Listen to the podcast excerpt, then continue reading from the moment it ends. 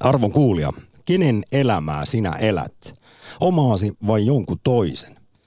Entä muistatko vielä, mikä sinusta piti tulla isona? Mitkä oli lapsuuden haaveittasi? Mutta miten sitten kävikään? Oletko löytänyt itsesi ja saavuttanut haluamasi vai kaattuivatko haaveet? Ja jos niin kävi, niin mikä ne unelmat murskasi? Toisaalta, oletko vanhemmalla iällä pysähtynyt ja herännyt, tehnyt kenties elämän muutoksen, lähtenyt tavoittelemaan intohimojasi ja muuttanut elämääsi paremmaksi? Vai onko tällaiset puheet turhaa pilvilinnojen maalailua, joka ei aiheuta muuta kuin tyytymättömyyttä ja katkeruutta? Näihin teemoihin kaivataan ajatuksia ja tarinoita seuraavan tunnin ajan. Studiossa kyynisyyteen taipuvainen jahkailija ja usein erittäin muutosvastarintainen Korhonen sekä tuossa vastapäätä ikuinen optimisti, insinööri Putkonen. Moikka. Ylepuhe akti. Lähetä WhatsApp-viesti studioon 040 163 85 86 tai soita 020 690 001. Ylepuhe. Ajatus elämänmuutoksesta usein kauhistuttaa, mutta tutkimusten mukaan muutos tekisi sinut onnellisemmaksi kuin jahkailu tai paikoillaan pysyminen. Toisaalta meidän aivot on rakentuneet niin, että ne vastustaa muutosta viimeiseen saakka. Vaikka siis me tiedettäisiin järjellä, että asioille ja elämälle pitäisi jotain tehdä, jotain pitäisi muuttua, niin me välttelemme, välttelemme sitä muutosta luontaisesti, koska se tuottaisi tuskaa aivoille. Tästä lähdetään liikkeelle. Jussi Putkonen, elätkö sinä unelmaasi? No en elä. Siis niin suoraan voi sanoa, että en elä. Ja ongelma on siinä. Mä oon itse asiassa luullut, että sinä elät niin, unelmaasi. Niin, niin Sä oot aina niin jotenkin äärimmäisen iloinen kaveri. Mä olen tulossa juuri siihen. Mä, mä uskon siihen, että kun mä mietin, että missä tilanteessa mä olen nyt, mitä valinta mä olen tehnyt aikaisemmin, niin kyllähän siltä niin kuin tuntuu. Ja itsekin aina välillä joutuu niin kuin itselleen sanomaan, että hei, kaikki on hyvin, aivan mahtavaa on. Mutta kun ei ole olemassa, ei ole minulla ollut sellaista niin kuin konkreettista unelmaa. Jos ajatellaan, että unelma olisi että elää hyvää elämää. Onko sulla ikinä ollut unelma. tavoitteita tämä elämässä? on, tämä on Sampa, asian aivan niin kuin siinä peri, per, perusytimessä. Minä uskon tämmöiseen lastuteoriaan mä ajattelen, että kun olen elämän virrassa, pienin pienenä lastuna, ja aina kun tulee näitä solmukohtia, että minne käännytään, niin uskon, että se virta vie minua eteenpäin. Vaikka se onkin ehkä oma valinta, niin, niin se on jotenkin niin hähmäinen. And go with the flow. Mutta miten sitten flow. sanot siihen, että vain kuolleet kalat kulkevat myötävirtaan? Olen suuri self-help-oppaiden ystävä ja tällaiset Matti Nykäsmäiset, jokainen chance on mahdollisuus, olevat heitot, niin huumorihan on mukava elämän tämmöinen elämää kantava voima, niin se menee siihen samaan kategoriaan. Syvä viisaus on verhoiltu tuollaiseen muutamaan, muutamaan lentävään lauseeseen, muutamaan lentävään sanaan. Mutta olisiko niin, että sun ei ole tarvinnut koskaan asettaa sitten tavoitteita tai haaveilla jostain suuresta muutoksesta, koska kaikki on mennyt sen verran hyvin Kyllä, elämässä. Mä, mä veikkaan tohon, että kuitenkin niin perusasiat on ollut niin hyvin kunnossa. On elänyt semmoisessa keskivertoperheessä, keskivertotalossa ja tavallaan ollut ne perusasiat niin hyvin kunnossa. Peruskoulu pusertaa meistä suomalaista keskivertoihmisiä ja sen jälkeen lukio yliopistoon ja muutama mukula ja kotiin, niin mitä sitä ihminen elämässä voi enempää haaveilla? Ensimmäinen kysymys oli, että siis kuulijoille, joihin myös kommentteja, johon kommentteja kaivataan, on se, että kenen elämää meistä kukin elää omaa vai sitten jonkun toisen. Tuli nyt mieleen, että sullakin on insinöörin paperi mm. ja sinne suuntauduit alun alkaen. Oliko se oma intohimosi vai oliko tässä kenties sitten ympäristön painetta, ehkäpä vaikkapa ajatus siitä, että vanhemmat halusivat pojastaan insinöörin, ei. jolla voi sitten ylpeillä. Ja... Ei, ei ollut vanhempia, mutta minulla on ollut tällainen motto elämässäni, että jos et tiedä mitä elämässä tee, tee se hyvin, tee se hyödyllisesti. Eli pelasin urheilutermein aikaa tässä.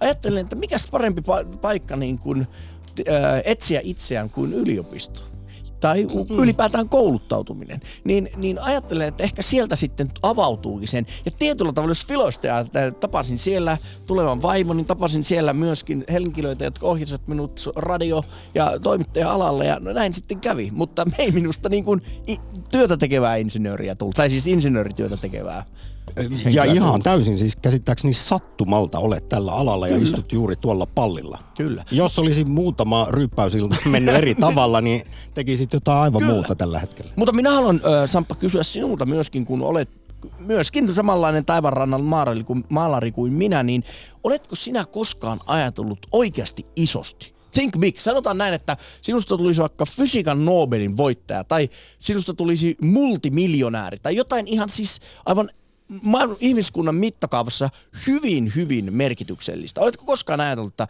minusta Samppa Korhonen, Ei. minusta tulee maailman nopein mies?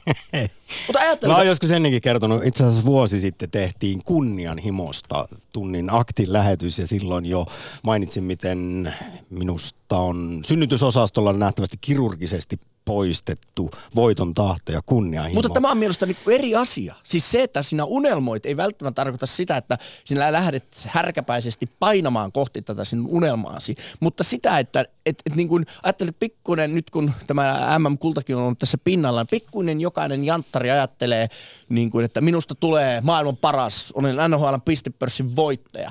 Ja, ja monet niistä ropisevat matkan varrella. Aika harvasta tulee Teemu Selänteitä, mutta siltikin se on eteenpäin viemä voima, se unelma. Ja, ja, ja kyllä tämä linkittyy ehkä tuohon mainitsemani kunnianhimoon ja sellainen terve terve voiton tahto kunnianhimo auttaa. Se on siis eteen, kuten sanoit, eteenpäin ajava voima. On, ei mutta, se ei ole, mutta kunnianhimo on mielestäni konkreettisia tekoja sen unelman eteen, mutta se unelma on semmoinen hähmyinen, semmoinen ylhäällä oleva, semmoinen jopa jumalallinen niin kuin kultakirjaimin kirjoitettu yläkonteksti. Onko kyse sitten siitä, kuinka tähän oma unelmaansa ja sen saavuttamiseen suhtautuu? E, hyväksyykö sen, että kaikki unelmat eivät suinkaan toteudu ja haaveet voi kaatua, ottaa sen terveellä tavalla eikä esimerkiksi sitten katkeroidu. Niin, tai raivaa muita sen unelman edestä, joka on mielestäni hyvin paha tapa tehdä unelmastaan totta. Tuisten kustannuksella. Arvo kuulija, tänään puhutaan kaikesta tästä ja kysytään myös, oletko sinä sitten kenties lähtenyt aikuisiellä toteuttamaan unelmiasi, hypännyt vaikkapa pois oravan pyörästä tuntemattomaan. Tutkimusten mukaan kuitenkin, vaikka siis aivomme ihan luontaisesti biologian takia taistelevat muutosta vastaan, niin hyvin usein, hyvin usein ratkaisun tekeminen tekee meidät paljon onnellisemmaksi kuin jahkailu tai se, että pysytään siinä, tyydytään siihen tyytymättömyyteen. Tämä on itse asiassa mielenkiintoista. On havaittu jopa niin, että että vaikka vain heittäisi kolikkoa, että mitä tekee. Höpsismiä, niin kuin Akuankassa sanottiin. Höpsismilläkin, niin silläkin saa enemmän onnellisuutta kuin että ei tekisi mitään. Toisaalta, jos olet saavuttanut unelmasi ja, ja tosiaan ne lapsuuden haaveet on toteutunut, niin mahtava olisi tällaisiakin tarinoita kuulla. Ylepuhe akti. Soita 020 690 001. Oletko muuttanut elämääsi, lähtenyt toteuttamaan unelmiasi ja jopa saavuttanut ne? Vai onko elon polkus ollut yhtä pettymystä tai puuroa, jota olet tallannut eteenpäin laput silmillä kuin sopuli ja robotti? Pysähtymättä kertaakaan miettimään, mitä oikeasti elämältäsi haluaisit. Vai ootko pysähtynyt? Hypännyt sitten tuntemattomaan pois oravan pyörästä ja sitä kautta löytänyt itsesi ja intohimosi sekä uudenlaisen kipinän ja onnen elämään. Entä mikä on ollut paras päätös elämässäsi? Jos sinua kuuntelija kiinnostaa se, että mitä meistä toimittajista Yle puheessa piti tulla, niin se voi käydä tsekkaamassa Instagram-videolta. Ja kysymyksenä siellä on, että mikä sinusta pitää, piti isona tulla. Sinne voi käydä vastailemassa ja meitä voi myöskin lähestyä WhatsAppin kautta ja olemme jo saaneetkin viestejä. Puhutaan, että on tärkeää löytää itsensä. Se on turhaa touhua, koska pysyvää itseä ei ole. En todellakaan ole sama kuin vaikkapa 30 vuotta sitten. Minullakin on unelma, kehittää mielen ja sydämen järkkymätöntä tasapainoa, että pystyn olemaan paremmin tukena läheisilleni, joiden elämässä on suurta kärsimystä. Hieno viesti. Ja tä, tässä itse asiassa nyt tajusin, että liipataan myös läheltä aktia, jossa kysyimme, että mikä on elämän tarkoitus, mistä syntyy merkityksellisyys elämään. Kyllähän nämä kaikki linkittyvät toisiinsa nämä kysymykset ja saapa näitäkin asioita tässä lähetyksessä pohtia. On, ja ehkä valinnossa on se ongelma, että välttämättä sillä hetkellä ei tiedä siitä, onko tämä hyvä vai huono valinta.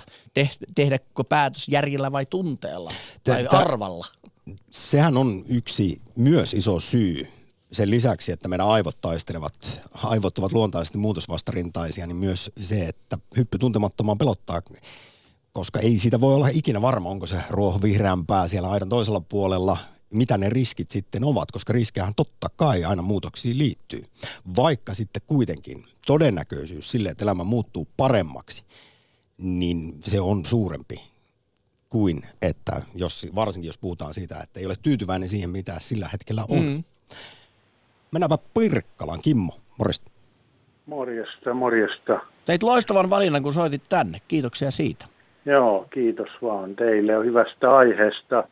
Mulle tuli tästä mieleen tämä epämukavuusalueajattelu, että amerikkalaiset nämä bisnesmiehet ja naisetkin niin korostaa just sitä, että ihmisen pitäisi mennä epämukavuusalueelle, että hän voi sitten kehittyä ja sitten sama, sama Kaikki uudet ideat muun muassa syntyvät niin, siellä. Ne on niin prässissä, niin yleisesti ainakin Jenkkilässä tämä vallalla oleva oppija.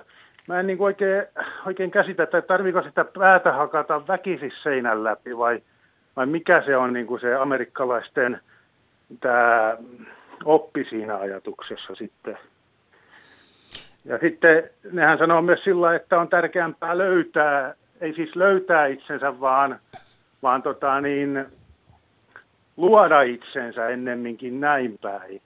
Eli mä oon vähän tämmöinen kapinallinen tämmöistä, että eikö se riitä, että ihmiset on ihmisiä ja jos ei ole terveydellisesti mitään erityisen raskaita arvoja, että pitäisi tehdä elämäntapamuutos, niin, tota, niin sitten ei ole mitään hätää. Että tämä tämmöinen hysteria – Tämä on niin kuin eräänlaista hysteria-aikakautta mun mielestä tämä, tämä yhteiskunta Suomessakin ja länsimaissa yleensäkin. Onko meillä Kimmo asiat liian hyvin? On ylitetty no, ne Maslovin tarvehierarkia ensimmäiset pykälät hengissä pysymisestä, ruoansaannista, niin nyt sitten on tätä eksistentialista tur, tuskaa. Joo, turhaa, turhaa ruikutusta ja semmoista su- länsimaissa, mutta Mut, sitten, sitten semmoisissa kehitysmaissa, missä ei tiedetä mistään mitään, niin siellä voidaan olla tyytyväisiä – se yhteisö, kun on semmoinen, että siellä ei tiedetä mitään, kuinka vauraasti jossain päin maailmaa asutaan.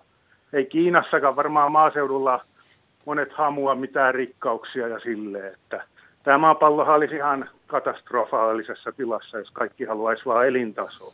No se, se, on, se on ihan totta ja ei tässä nyt välttämättä sitten materiaalisesta hyvinvoinnista puhuta pelkästään, vaan myös ja etenkin henkisestä. Kimmo, Kyllä. mainitsit tuossa jotain itsensä löytämisestä ja sen tarpeellisuudesta tai tarpeettomuudesta puhelun niin. alussa, niin tuli mieleen, että eikö se kuitenkin olisi jokaiselle tärkeää ainakin tiedostaa se, että mikä, mikä itselle on merkityksellisintä no, ja tärkeää mä... ja lähteä sitä kautta elämään elämään ja niitä muutoksia no tekemään. Onhan se näin, mäkin ajattelen, mutta amerikkalaiset sanoo, että se on niin kuin luomista, että ihminen luo itsensä ennemminkin ja sitten niin, sitä mä sanoisin, että ihmisen pitäisi niin kuin nähdä itsensä muiden joukossa.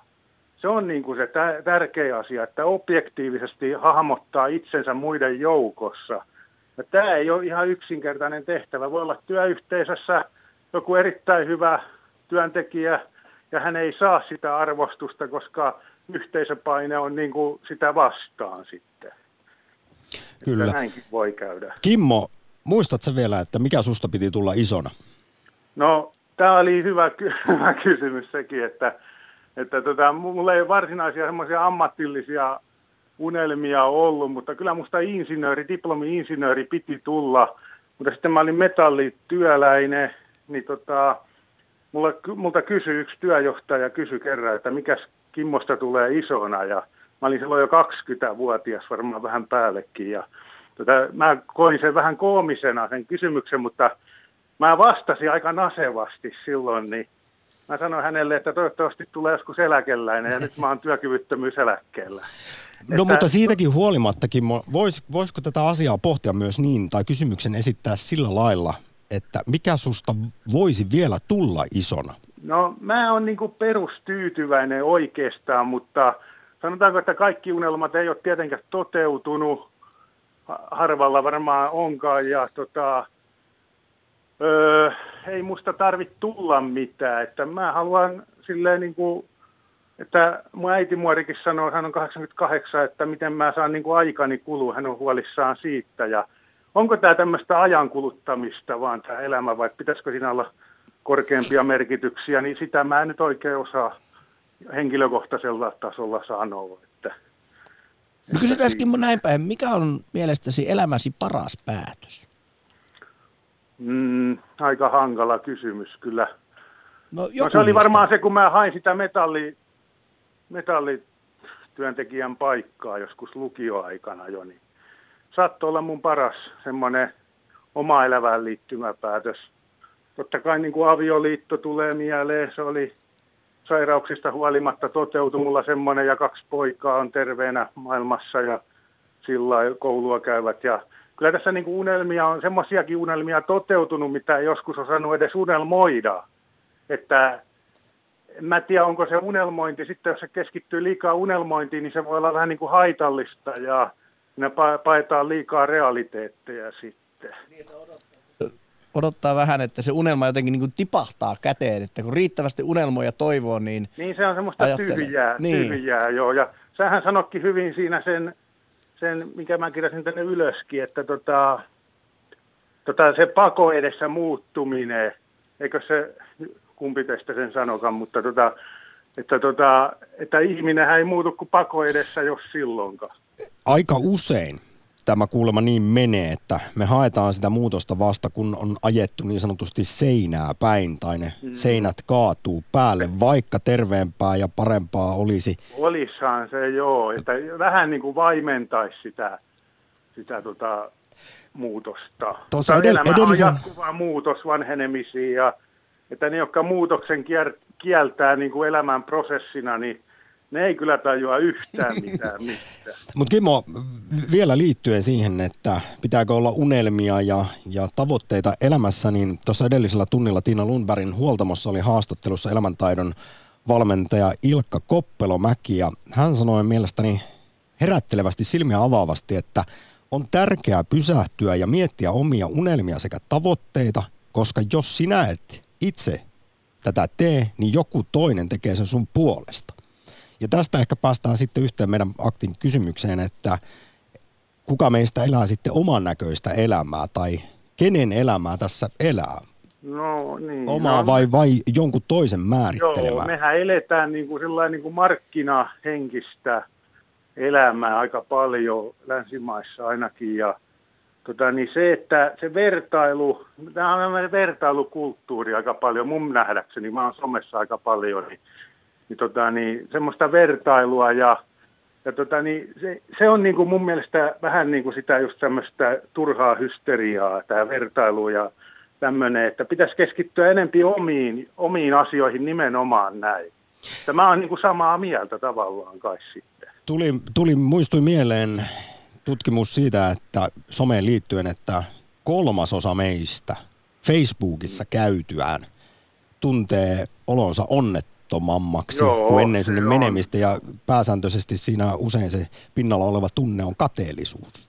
Joo, no se voi olla tietysti, että, että ei ole se tyytyväisyys oma elämän suhteen niin kuin hyvä. Mulla on sanonut yksi psykiatri kerran, että pitäisi olla niin kuin tyytyväinen elämässä, mutta, mutta tota, niin, mä en ole siitäkään ihan varma, että jos on niin kuin liian lepposa, niin saavuttaako silloin sitten mitään sitä kestävää onneakaan. Että nämä on kyllä aika filosofisia kysymyksiä. Toisaalta sitten taas sekin tiedetään, että jatkuva onnen tavoittelu tuo paljon enemmän sitä onnettomuutta. Pitäisi myös osata katsoa, että mitkä asiat elämässä niin, on hyvin. pienet asiat. Eikö te, oliko se tällä radiokanavalla tuossa ennen 11 just sitten pienten asioiden merkityksestä, että tota, tota, nehän merkitsee elämässä ihan helkutisti lopulta, että suuret, suuret tota, asiat tietysti lyö linjaa ja sille. Ja kyllä mä oon ajatellut tätä elämää sille, että se on semmoista ajautumista, niin kuin just on siinä samaa mieltä teistä jomman kumman kanssa, muista kumpi sitä sanoi, niin että se on sitä ajautumista, että, että tota, ennemminkin kuin sitä vastavirtaan polskimista.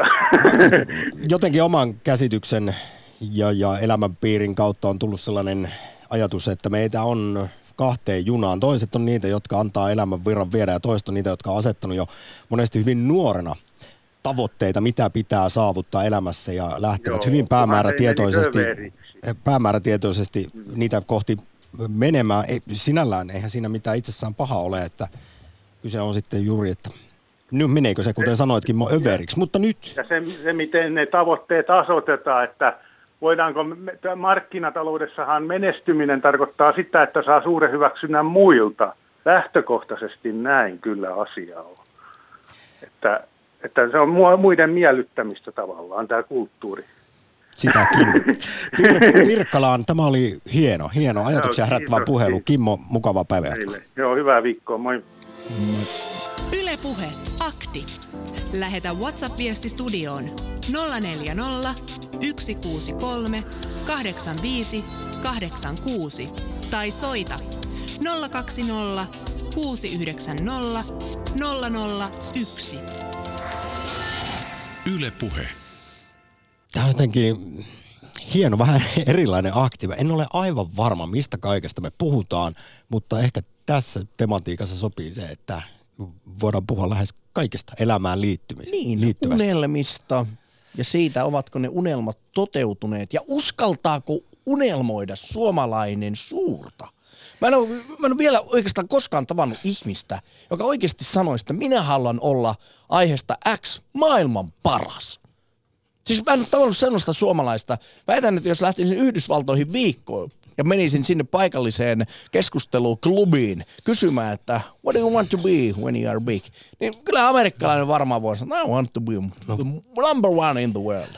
In se, finance. Se on se kuuluisa suomalainen nöyryys. Se on se nöyryys. Ajattelen, meilläkin kuitenkin nobelisteja riittää niin, niin enpä ole kuullut esimerkiksi Martti Ahtisaaren sanovan. Haluan olla Nobelin rauhanpalkinnon voittaja jota muuten arvostan hyvin, hyvin paljon. Otetaan muuten WhatsApp-viesti, mitä ihmiset ovat halunneet ja unelmoineet. Unelmoin kyllä lottovoitosta, mutta kovin on epätodennäköistä, varsinkin kun ei, ei osta niitä rivejä. Ja hän jatkaa, että piti tulla diplomi-insinööri, mutta nyt olen bussikuski. Toinen jatkaa, unelmani on päästä kuussa käymään. Toivottavasti vielä joskus toteutuu. Aivan varmasti. Tässä siis avaruusturismi on kovasti tuloillaan. Olen, olen Kiinalaiset var... sinne kohta menee. Si- siinä on ehkä oma tavoitteeni. Tiedän, että avaruuteen vielä jossain vaiheessa. No mutta alat säästämään. Kyllähän se sinne. Niin. Joku sut sinne vielä vie, jos se 100 kilometriä lasketaan nyt sitten avaruudeksi. Jälleen aivan totta. Se vaatisi sitten töitä tämä unelman saavuttaminen. Rankista saa rahaa. Pistät kuule hakemukset vetämään. Otetaan vielä yksi. Onnen arvon vasta tajuaa sitten, jos sen menettää. Tämäkin on totta. Usein ei nähdä sitä hyvää, mitä elämässä on ennen kuin... Siis Terveys on yksi erittäin hyvä Juuri esimerkki näin. siitä. Sitä alkaa arvostaa vasta sitten, kun sen meinaa menettää. Ö, ainahan ei välttämättä tarvitse niitä suuria elämänmuutoksia tietenkään tehdä. Riippuu siitä, mi- mi- millä mallilla asiat on. Mutta mistä sitten voisi päätellä, että jonkin pitäisi omassa elämässä muuttua? Millaista on tiedostamaton muutoksen tarve? Kuunnellaan seuraavaksi, miten asiasta puhuivat pari vuotta sitten Yle Puheen Lanttu Lataamossa Heidi Laaksoselle psykologi- ja psykoterapeutti Mikael Saarinen sekä mentaalivalmentaja Mirva Mäki-Petäjä. Ja sillä aikaa muistutan, että Puhelinnumero on 020690001. Linjat tyhjänä. Soita, kerro mikä susta piti tulla isona. Onko unelmat, haaveet toteutunut vai onko käynyt niin, että unelmat ovat menneet murskaksi? Miten sitten suhtaudut unelmien tavoittelemiseen tai elämän muutoksiin? Mutta nyt kuunnellaan mitkä on niitä merkkejä, jotka, jotka kertoo, että jotain pitäisi elämässä muuttaa. Varmaan se on sitä oireilua, että se voi tulla niin kuin vaikka fyysisinä oireina, että, että voi huonosti jollain tavalla tuntua, että kokee vähän niin kuin kipeä olo, saa kokea flunssaa, ei oikein huvita mitään. Tietyllä tavalla vähän tämmöistä mielialan alaspäin menoa. Et ei oikein, niin kuin monet ihmiset kuvaavat, että se on niin kuin harmaa, elämä tuntuu harmaalta. Niin kyllähän silloin periaatteessa toivoisi, että ne lamput syttyisi siitä, että, että on muitakin värejä. Ja, ja ehkä niin kuin jollain tavalla, kun miettii Suomea niin kuin kokonaisuutena, niin me ollaan vähän tämmöisessä tilassa nyt kanssa, että ei meillä hirveästi värejä tuputeta, että on vaan sitä yhtä, että pitäisi muuttua, pitäisi olla tehokkaampia, pitäisi keksiä innovaatioita, mutta et, et muuten sitten meidän rakenne on niinku ihan samanlainen, että itse vaikka esimerkiksi kesämökin rakentajana niin törmännyt tähän suomalaiseen byrokratiaan, jossa täytyy niin kuin käydä kaiken näköisiä sotia läpi, että saa yksinkertaisen niin kuin luvan johonkin pieneen asiaan.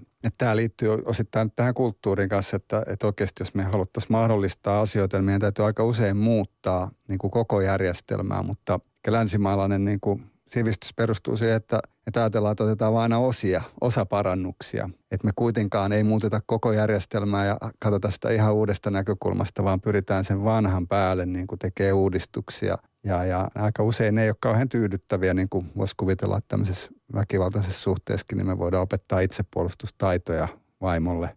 Mm. Mutta tota, tekeekö se sitten elämästä paremmin? Juuri näin, että onko se sitten enää järkevää jäädä siihen niin kuin matsaamaan sen puolison kanssa, että se ei ole ehkä sitten se oikea ratkaisu. Meillä on aika paljon, niin kuin Mikaelikin tuossa sanoi, että meillä on semmoinen ilmapiiri, että meidän pitä, pitäisi tehdä elämänmuutoksia, meidän pitäisi mennä jonnekin ja meidän pitää tehdä kaikkea. Että silloinhan elämänmuutos periaatteessa on vähän ehkä väärällä pohjalla, että, että jos ei sitä halua ole. Että se vilpitön halu on se, mikä on edellytys mun mielestä aika monesti sille, että se elämänmuutos onnistuu. Että jos se tulee ulkopuolelta, että mun pitää tehdä näin, mutta mä en niin kuin ymmärrä, miksenkä mä oikeasti sydämessäni niin kuin halua sitä, niin se on hieman semmoinen suorittamistapahtuma siinä kohtaa. Ja se aika harvoin on sitten pitkäkestoinen ratkaisu ja silloin ei ehkä puhuta elämänmuutoksesta, vaan tämmöistä pienestä yrityksestä. Näin mentaalivalmentaja Mirva Mäkipetäjä ja äänessä oli myös psykologi ja psykoterapeutti Mikael Saarinen. Ylepuhe akti. Lähetä WhatsApp-viesti studioon 040 163 85 86 tai soita 020 690 001. Ylepuhe. Meillä voi lähestyä niin puhelimitse kuin WhatsAppilla ja WhatsApp-ääniviesteillä, mutta myöskin Twitterin kautta, jossa kysytään tänään, että kenen elämää elät. Omaansa elää 58 prosenttia ja 33 prosenttia, eli kolmannes elää ympäristön vaatimaa elämää. Kolme prosenttia vain lasten elämää. Tarja kirjoittaa näin. Siellä myös osaa sitten myöntää elämänsä vanhempiensa vaatimaa Kyllä. elämää. Ja 6 prossaa on tällä hetkellä sitä mieltä. Tarja kirjoittaa näin. Luovuimme viime vuonna autosta, asumme keskisuuressa kaupungissa ja pyöräilemme joka paikkaan. Hankimme perheautoksi sähköisen laatikkopyörin ja hyvin on toiminut arjen pyöritys. Koko perheen hyvinvointi on lisääntynyt, kunto kasvanut, flunssat vähentyneet ja rahaa on säästynyt itse myöskin suurena pyöräystävänä, niin kaikilla, joilla on mahdollisuus, niin suosittelen ainakin kokeilemaan vaikka viikon ajan, että jos hoitaisi ne perusasiat polkupyörää käyttäen. Ja sanon, että varo, voit rakastua pyöräilyyn. Voi että, myönnän suoraan, että olen kateellinen kaikille, jotka ovat tällaisia esimerkiksi elämänmuutoksia kyenneet tekemään. Mä oon ollut siis maailman kovin sitkuttelija ja, ja jahkailija lapsesta Mutta asti. sitäkin olet Jyväskylästä kotoisin, niin eikö sinulla ole pyörää? No se varastettiin 15 vuotta sitten. Mulla on, ei, varastettu, saanut aikaiseksi mulla on varastettu uutta. varmaan seitsemän pyörää, Samppa. Hei, Oleva kirjoittaa näin. Jos olisin tyytynyt siihen, mitä vanhemmat ja opettajat minulta odottivat, taloudellinen asemani olisi parempi, mutta olisin todella onneton, ehkäpä jopa katkera. Se on muuten aika moni se balanssi, että kuinka paljon kannattaa kuunnella itseään viisampia, vanhempiaan, kokeneempia. Ja kuinka paljon pitää uskoa siihen omaan juttuun, omaan tunteeseen, omaan intohimoon. Ja tämähän on ikiaikainen taistelu siitä, että mitä sitä elämällään pitää. Pitäisi varmaan tehdä jotain. No se vaatiihan se hirvittävästi rohkeutta ja sitten kuten mainittua, homma menee niin, että meidän aivojen biologian takia kaikki siis tällainen muutos tuntuu todella, äh, todella vaikealta, vaikka siis järjellä tietäisimme, että asioille pitäisi tehdä. Tästä ihan klassinen esimerkki on esimerkiksi väkivaltainen parisuhde. Siinä hyvin usein palataan kuitenkin sitten aina sen väkivaltaisen puolison luokse, vaikka olisi ihan hengen vaarassa. Näin siis tämä ihan tiedetään tutkimuksesta, että aivot ei tahdo epämukavuusalueelle, vaan palata entiseen tuttuun, vaikka se ei olisi tuttua ja turvallista. Siis, ja järjellä ajateltuna kuinka kamalaa tahansa. Ja sekin muuten tiedetään, jos puhutaan elämänmuutoksista, pienistä tai suurista, niin, niin se, että meillä aivot tottuvat sitten siihen uuteen, niin siinä menee kuulemma 66 päivästä 365 päivään, ennen kuin sitten alitajuntaan iskostuu tämä uusi elämä. No kyllähän tiedät, että minkä takia monet lapset eivät pidä jostain ruuista. Ja olen jonkun kuullut, että noin 10-13 kertaa pitäisi jotain ruokaa maistaa ennen kuin se sitten alkaa maistumaan.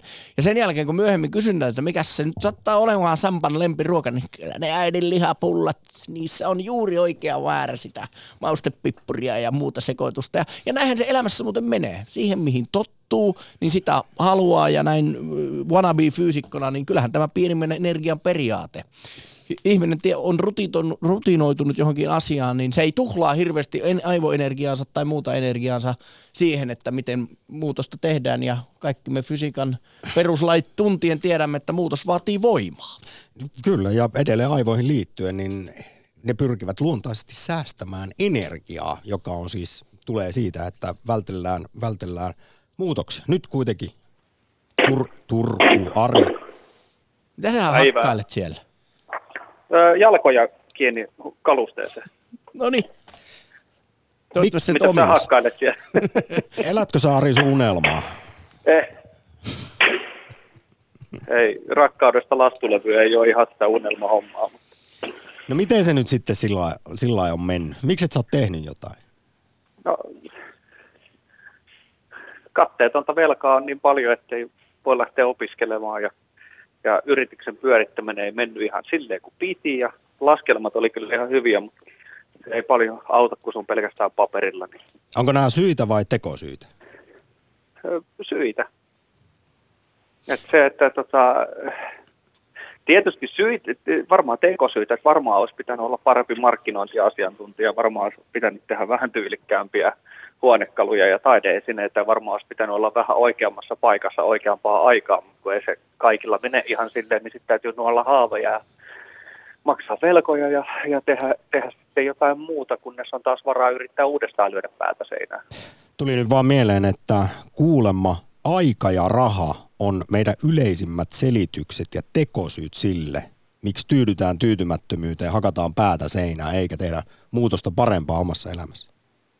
Se, Kuulostaako tutulta? Se, se, on, se on kyllä sellainen mahdottomuus oikeastaan, että kun tota, jos tästä lähtisi vaikka opiskelemaan toimittajaksi, että pääsisi juttelemaan ihmisten kanssa vaikka radiossa ihan työkseen ja tekemään tietysti kaikkea siistiä taustatutkimusta, niin kuin te tutkivat journalistit usein teette ja näin poispäin, niin tuota, niin tuota, Ei tämä kuule kauhean hohdokasta ole. No ei Su- välttämättä. Sulla on sellainen tietty haavekuva. Mulla... On totta kai. Ja, ja sitten haavekuvat on sille, mä en, mä en ehkä tiedä mikä se unelma-ammatti olisi, että mun, mun piti olla vuoden nuori muotoilija, mutta kun 40 just täytin, niin sekään ei nyt enää oikein, tota, mutta sanotaan, että vuoden keski-ikäinen muotoilija olisi ihan kova, kova tavoite. Et tavoitteena oli tietysti se, että mun tota, mulla on prototyyppipaja omalla tontilla ja sitten, tuota, sitten maksaa kymmenelle 15 työntekijälle palkkaa jossain muutaman kymmenen kilometrin päässä, että jotka tekee niitä huonekaluja sitten maailmalle, niin se, se oli se tavoite, että sillä lähdettiin menemään, mutta siis mulle olisi riittänyt ihan se, että yksin omalla verstaalla öö, just, just tulee toimeen, että se olisi riittänyt, mutta ainahan pitää yrittää ampua vähän ylitte. No ammuttiin ylitte sitten ihan kunnolla maalista, että meni omat ja varastetut. Tässä on nyt sitten, Ari, sullekin kaksi kysymystä, jota esitin edelliselle soittajalle Kimmolle. Muistatko vielä, että mikä susta piti tulla isona, mitkä oli lapsuuden haaveet? Toisa... Biologi. Biologi, okei. Okay. Ja sitten ehkä toinen kysymys liittyen nyt sitten siihen, että et elä unelmaasi, niin voisiko vielä kysyä vaikka 40, sanoit juuri täyttäneesi, niin että mikä susta tulee vielä isona? Jos saisi joskus nämä velat pois ja, ja tota, pääsis johonkin työhön, missä saa keskustella ihmisten kanssa, tai sitten tätä muotoilutyötä niin, että se oma homma lähtee vetämään, kun sitä tässä koko aika kumminkin rakennetaan samaan aikaan, kun tehdään näitä muita hommia. Mutta miksei susta tullut muuten biologia, kun se oli kerta lapsuuden unelma-ammatti? No kato, duunariperheestä sain duunariperheen eväät, eikä kannustettu. Lukiostakin sanottiin, että et sä sinne, me et sä sitä jaksa käydä, me tuonne ammattikouluun. Meni ammattikouluun ja sitten vasta aikuisiellä sitten ammattikorkeaa ja, ja sitten eteenpäin, mutta sitten tuli nämä työhommelit ja muut kuviot tähän väliin. Niin, niin tota, jäi, jäi ne opiskelut silleen, kun ei ole, ei ole sellaisesta opiskelu myönteisestä kodista, vaan on vanhemmat mennyt kumpikin 15-16-vuotiaana aloittanut työuran, niin niin se oli se kannustuksen puute ehkä, ehkä sieltä. Nyt muistin Ari, että joskus kauan sitten aktissa, kun on puhuttu sosiaalisen aseman periytyvyydestä, joka on hyvin selkeää Suomessakin. Joo, tätä niin sivuttiin silloin. Silloin taisi sama tematiikka nousta esille, että meillä kuitenkin korkeakoulutettujen tai akateemisten perheiden vesoista tulee itse korkeakoulutettuja duunariperheen lapsista duunareita. Hyvin Joo, voimakkaasti Suomessa edelleen. Joo, ja sisko oli näyttänyt vielä varoittavaa esimerkkiä. Hän oli siellä lukiossa vissiin, oliko hän puolitoista vuotta vai puoli vuotta, mä en nyt muista miten se meni. Hän sen verran vanhempi mua, mutta tota, jätti kesken, niin sitten kai, kai vanhemmat siitä vähän pelästyi, että ei, ei kannata mennä koittamaan.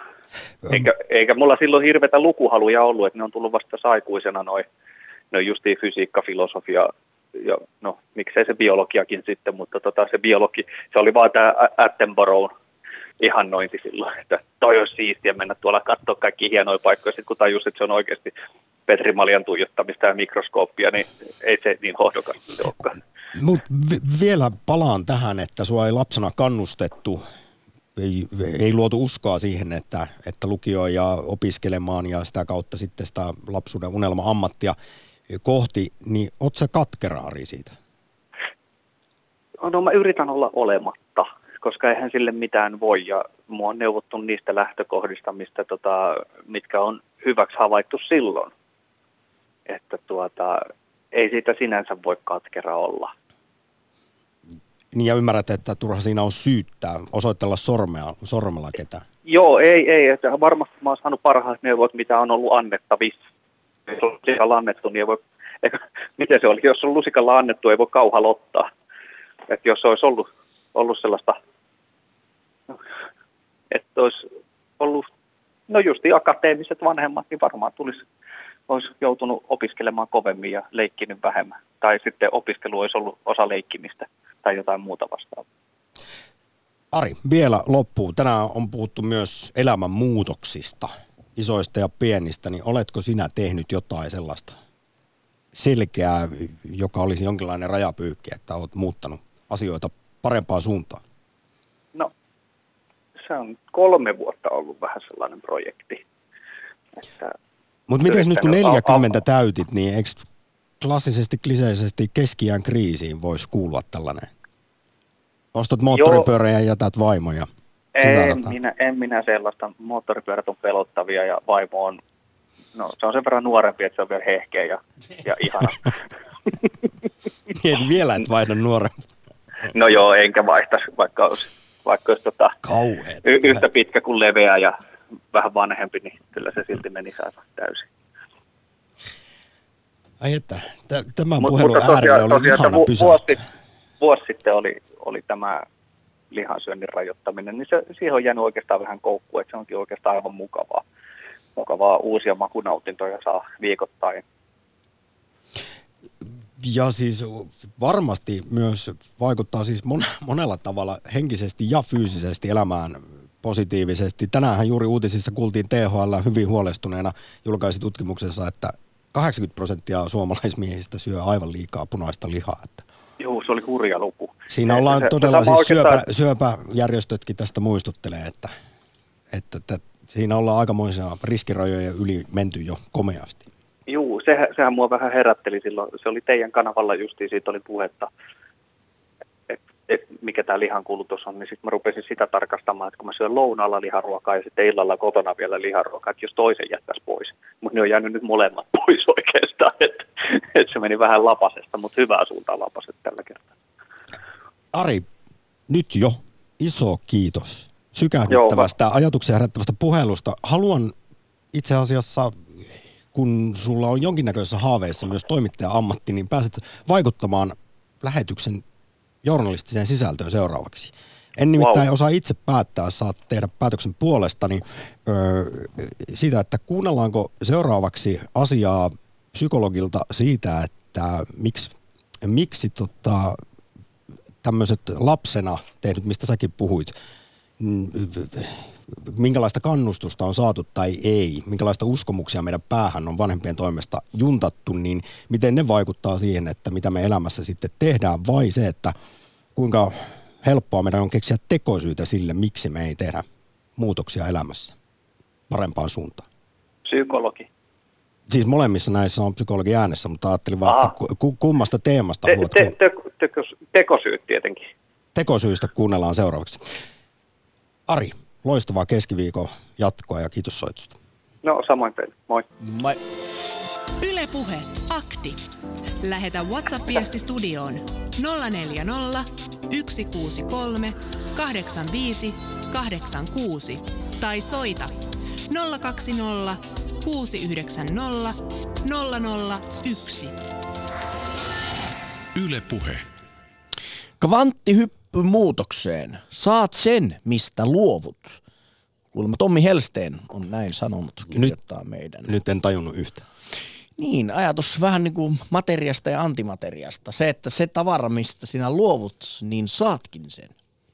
Mutta liittyykö tämä siihen, kun Yle julkaisi eilen ö, ison artikkelin tiedejutun tästä hypoteesista, että meidän universumia universumin lisäksi olisi olemassa antiuniversumi, jossa sitten taas aika kulkee taaksepäin. Niin. Kohti kenties, alkuräjähdystä. Kenties. Ehkä ajatus on myöskin siitä, että jos sinulla on nyt kännykkä, kännykkän orjaa, haluat vapautta sillä, niin luovutkin kännykästä, niin saat sen vapauden siitä. Ai, en ai. tiedä, ehkä tässä on tällainen filosofia takana. Otetaan vielä toinen.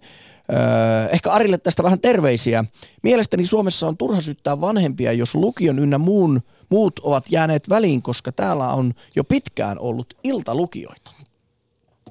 Ja aikuisella totta kai voi, voi opiskella, mutta sitten kuten Arikin tuossa mainitsi, ne on ne arjen realiteetit. Sitten ne on kovat. Lainat on maksettava, niin siinä sitten jälleen kerran hyppy tuntemattomaan, niin kynnys sille on näyttää, aika korkea. Paperilla näyttää teoria hyvältä niin kuin kommunismi, kommunismi, mutta ei välttämättä sitten ihan käytännössä toimi.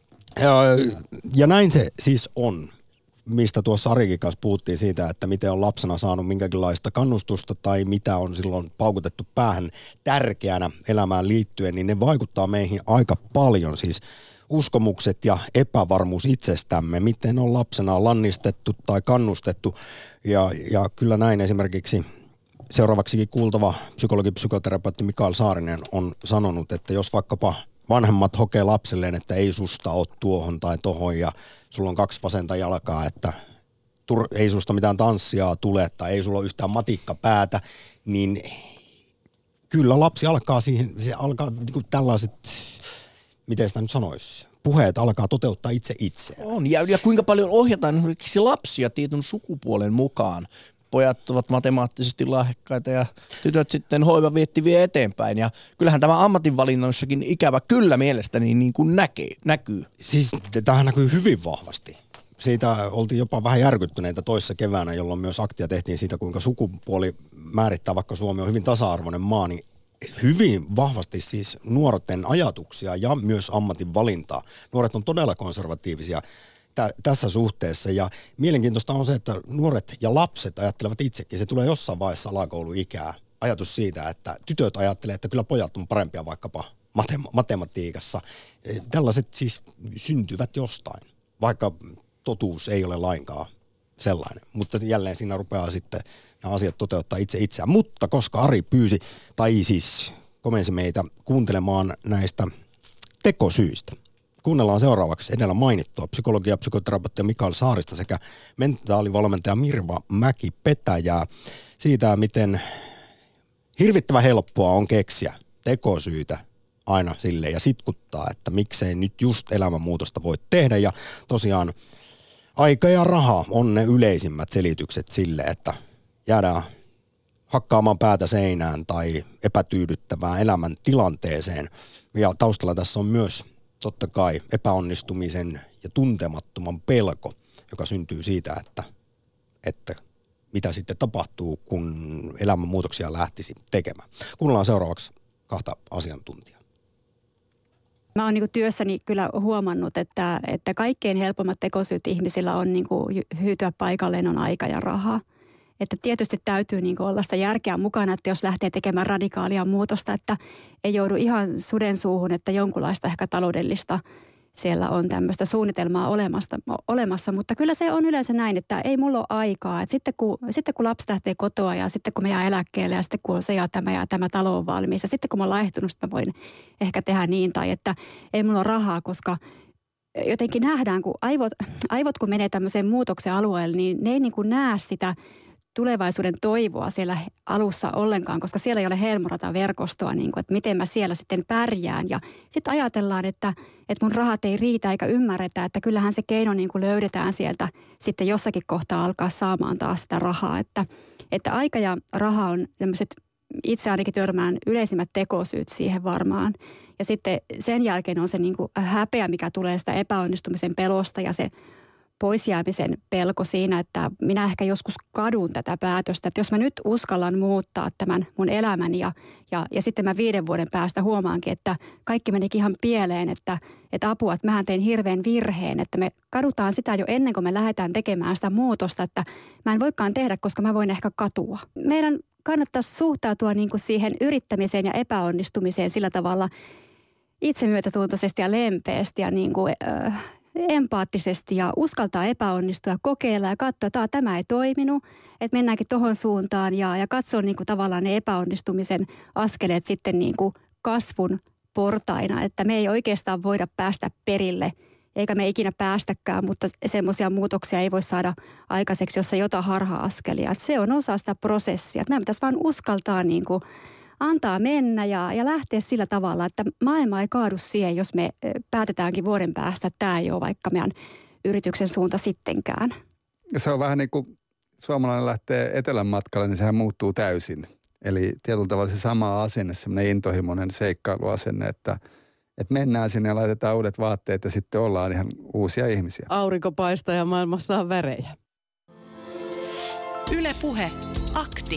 Soita 020 690 001.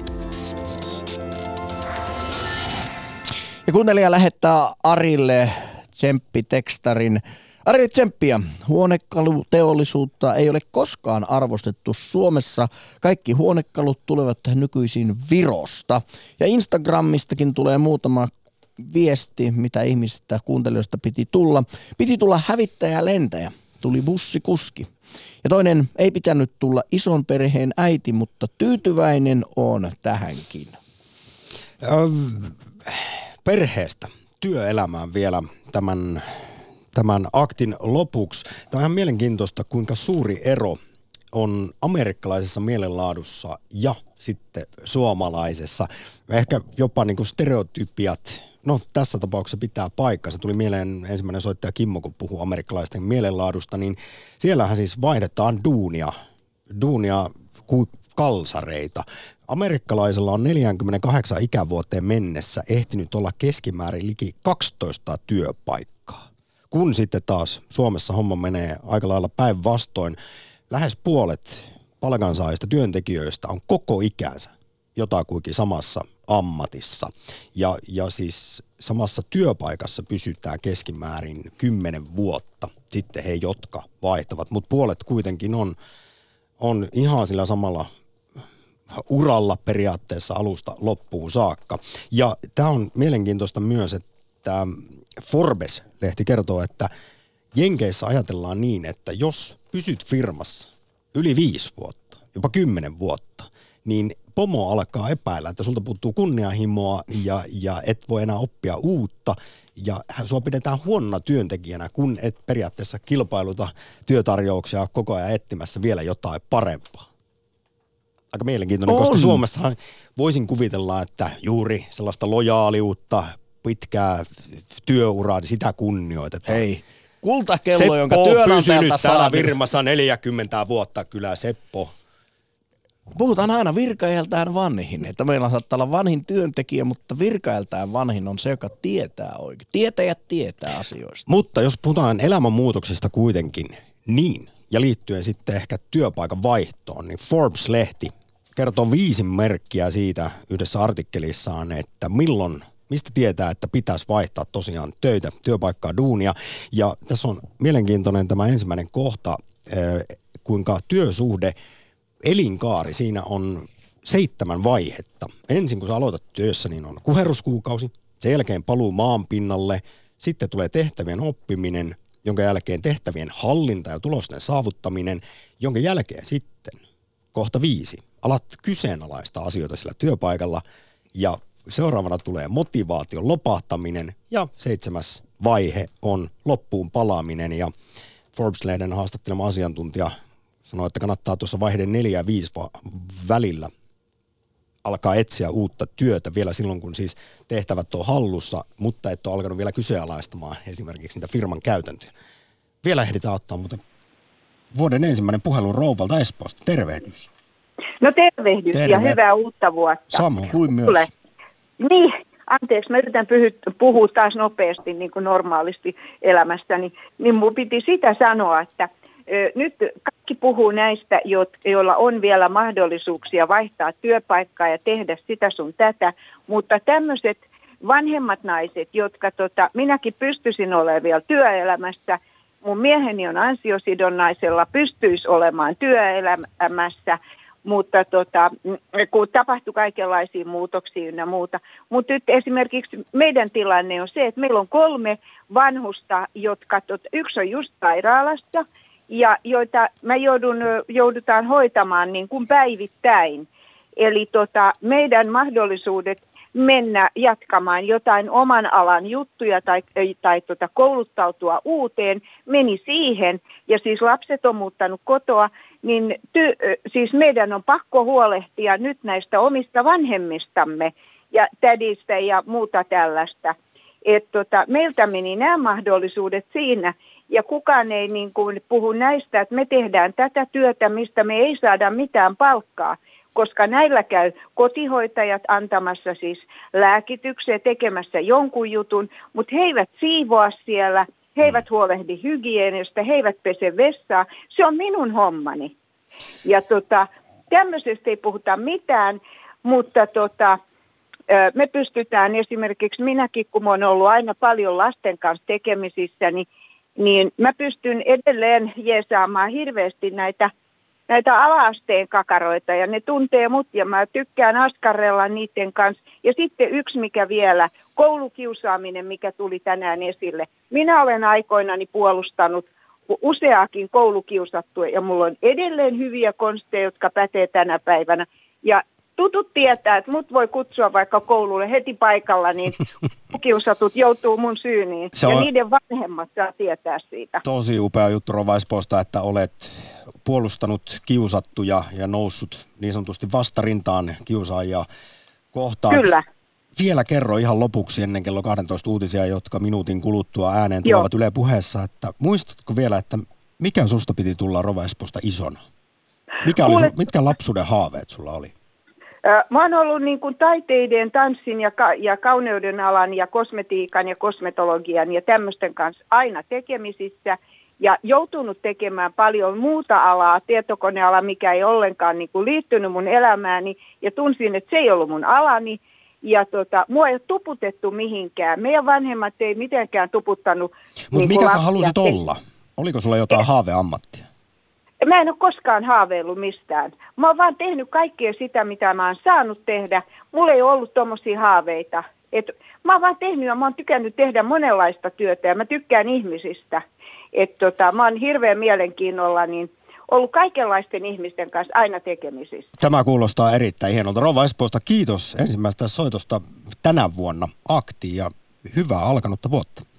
Ja sitä samaa sinne ja voimia. Kiitos, kiitos. Nyt Heippa. kiitos kaikille osallistuneille.